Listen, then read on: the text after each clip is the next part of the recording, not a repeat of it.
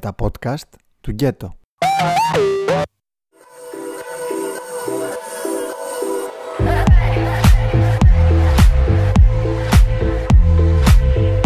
Πολύ πολύ καλημέρα σας ή και πολύ καλησπέρα σας. Είμαι η Τόνια Βλάση και ακούτε την πολυμίξερ εκπομπή εδώ στο Ghetto.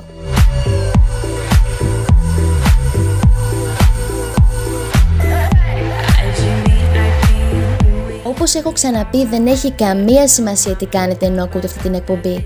Δεν έχει σημασία αν πλένετε πιάτα, αν χτενίζετε τον σκύλο σας και τέλος πάντων μπορώ να βάλω αρκετά πράγματα με το μυαλό μου που δεν έχουν καμία σημασία.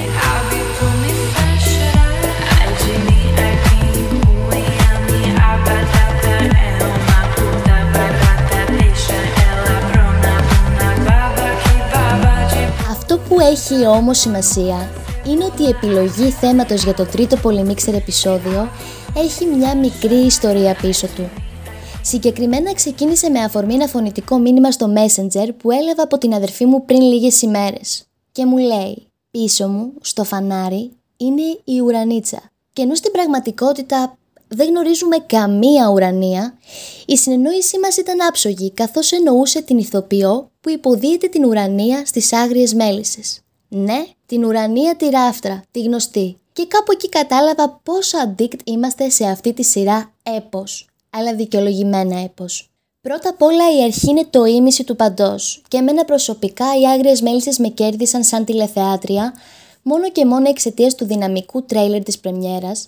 Και κακά τα ψέματα, το να ακούσει soundtrack ενός serial φωτεινή βελεσιό του, σίγουρα σε κάνει να ελπίζεις ότι κάτι καλό θα συμβεί. Επίσης, ένα μεγάλο πλεονέκτημα με βάση τα δεδομένα στην ελληνική τηλεόραση, είδαμε νέα πρόσωπα.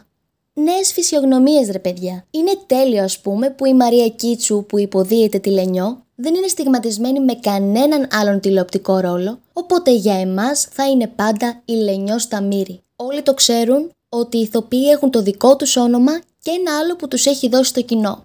Για την πληροφορία, διάβασα πρόσφατα ότι ο Παύλος Ορκόπουλος και για να μιλάμε σωστά, ο Νέστορας που δεν είναι σίγουρα πρωτοεμφανιζόμενος αλλά ο χαρακτήρας του είναι χαρακτήρας κλειδί για τη σειρά, δήλωσε ότι αντλεί πληροφορίες για την ερμηνεία του από τον πόνο της Μάγδας Φίσα και είναι μια δήλωση που με έκανε ιδιαίτερη εντύπωση και ήθελα να μοιραστώ μαζί σας. Εγώ θα ήθελα επίσης να δώσω και ένα point για τον ευρηματικό και συμβολικό τίτλο Άγριες Μέλισσες, γιατί ως γνωστόν οι αδερφές Σταμύρη σε τσιμπούν μόνο αν τις ενοχλήσεις και όλες μαζί. Και αυτό είναι κάτι που έχουμε την ευκαιρία να βλέπουμε και στη δεύτερη σεζόν. Γιατί αν ήταν σφίκες θα είχαν πεθάνει. Επομένως ο τίτλος Άγριες Μέλισσες τους αξίζει δικαιωματικά και περιλαμβάνει πολύ από την ουσία της σειράς, αλλά αποδεικνύει ότι δεν έχει επενδυθεί μόνο χρόνος ή χρήμα, αλλά και αρκετή σκέψη. Αυτό που νομίζω μας καθυλώνει στις Άγριες Μέλισσες είναι ότι πρόκειται για σειρά εποχής. Κάτι που σπανίζει στην ελληνική τηλεόραση. Όντας παιδί της γενιάς του 98, η πρώτη και εξίσου επικοινωνική παραγωγή εποχής που θυμάμαι ήταν το Νησί, που σκιαγραφούσε τη ζωή στην Κρήτη το 39 αλλά και την κεντοποίηση των λεπρών. Για το κουσκούς της υπόθεσης, να πω ότι το Νησί είχε κοστίσει στο MEGA 8 εκατομμύρια, ενώ οι Άγριες Μέλισσες προς το παρόν έχουν κοστίσει 6 εκατομμύρια. Βέβαια το MEGA λίγα χρόνια αργότερα κατέβασε ρολά. Ελπίζω να μην συμβεί το ίδιο και στον Αντένα, γιατί μετά ίσως κάποια πράγματα να μην είναι και τυχαία. Το γεγονός ότι πρόκειται για σειρά εποχής και διαδραματίζεται στη μεταπολεμική περίοδο έχει από μόνο του μεγάλο ενδιαφέρον, γιατί μπορεί στη σειρά να παρακολουθούμε τα μυστικά, τα λάθη, τις δολοπλοκίες, τους έρωτες, τους φόνους, δηλαδή ανθρώπινα πάθη που υπήρχαν και θα υπάρχουν πάντα, ή τουλάχιστον όσο υπάρχει ανθρώπινη ζωή.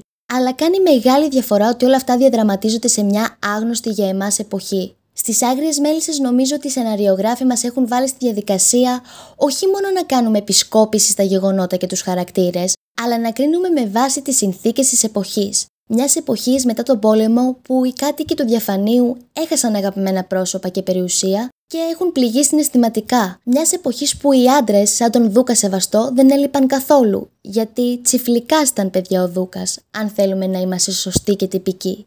Οπότε εμείς οι τηλεθεατές έχουμε κληθεί να κρίνουμε με βάση άλλων δεδομένων, τα οποία έχουν μεγάλη δόση από το σήμερα. Ο εθισμός του Θωμάς στις ουσίες, οι καλλιέργειες του Κωνσταντή και του Μελέτη, η διαμονή της Δρόσου στην Τρούμπα εμένα με έκανα να σκεφτώ ότι από εκείνη την περίοδο ίσως να έχουν αλλάξει όλα, ίσως και τίποτα.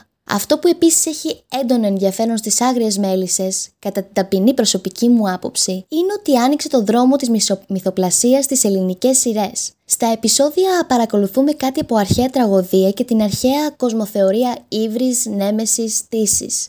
Καθώς η ιστορία βασίζεται πάνω στην πράξη ενός εγκλήματος, αλλά και την τιμωρία. Η ύβρις των αδερφών δεν μένει ατιμόρυτη, η Λενιό χάνει στη φυλακή αυτό για το οποίο πάλευε περισσότερο, την αξιοπρέπειά της, η Ασιμίνα δεν κατορθώνει ποτέ να καρποφορήσει τον ερωτά της με τον Νικηφόρο και η Δρόσο στιγματίζεται για πάντα από τις επιλογές της. Και κάπου εδώ κατανοούμε ότι υπάρχει παντού αυτός ο άγραφος νόμος του σύμπαντος, που η τιμωρία πάντα μας τυπάει την πόρτα στο πιο ευαίσθητο σημείο μας και όχι. Δεν ισχύει μόνο στις δικές μας ζωές, αλλά και στις άγριες μέλισσες. Δεν μπορώ να αφήσω ασχολίαστο το γεγονός ότι οι άγριες μέλισσες έχουν γίνει ανάρπαστες και στο Twitter. Ειλικρινά αυτό που συμβαίνει τα βράδια Δευτέρα ως Πέμπτη στο Twitter το λες και πανηγύρι σχολιασμών. Και είναι απολαυστικότατο, καθώς για μένα έχει γίνει συνήθεια το scroll στα breaks της σειράς. Είναι κάτι...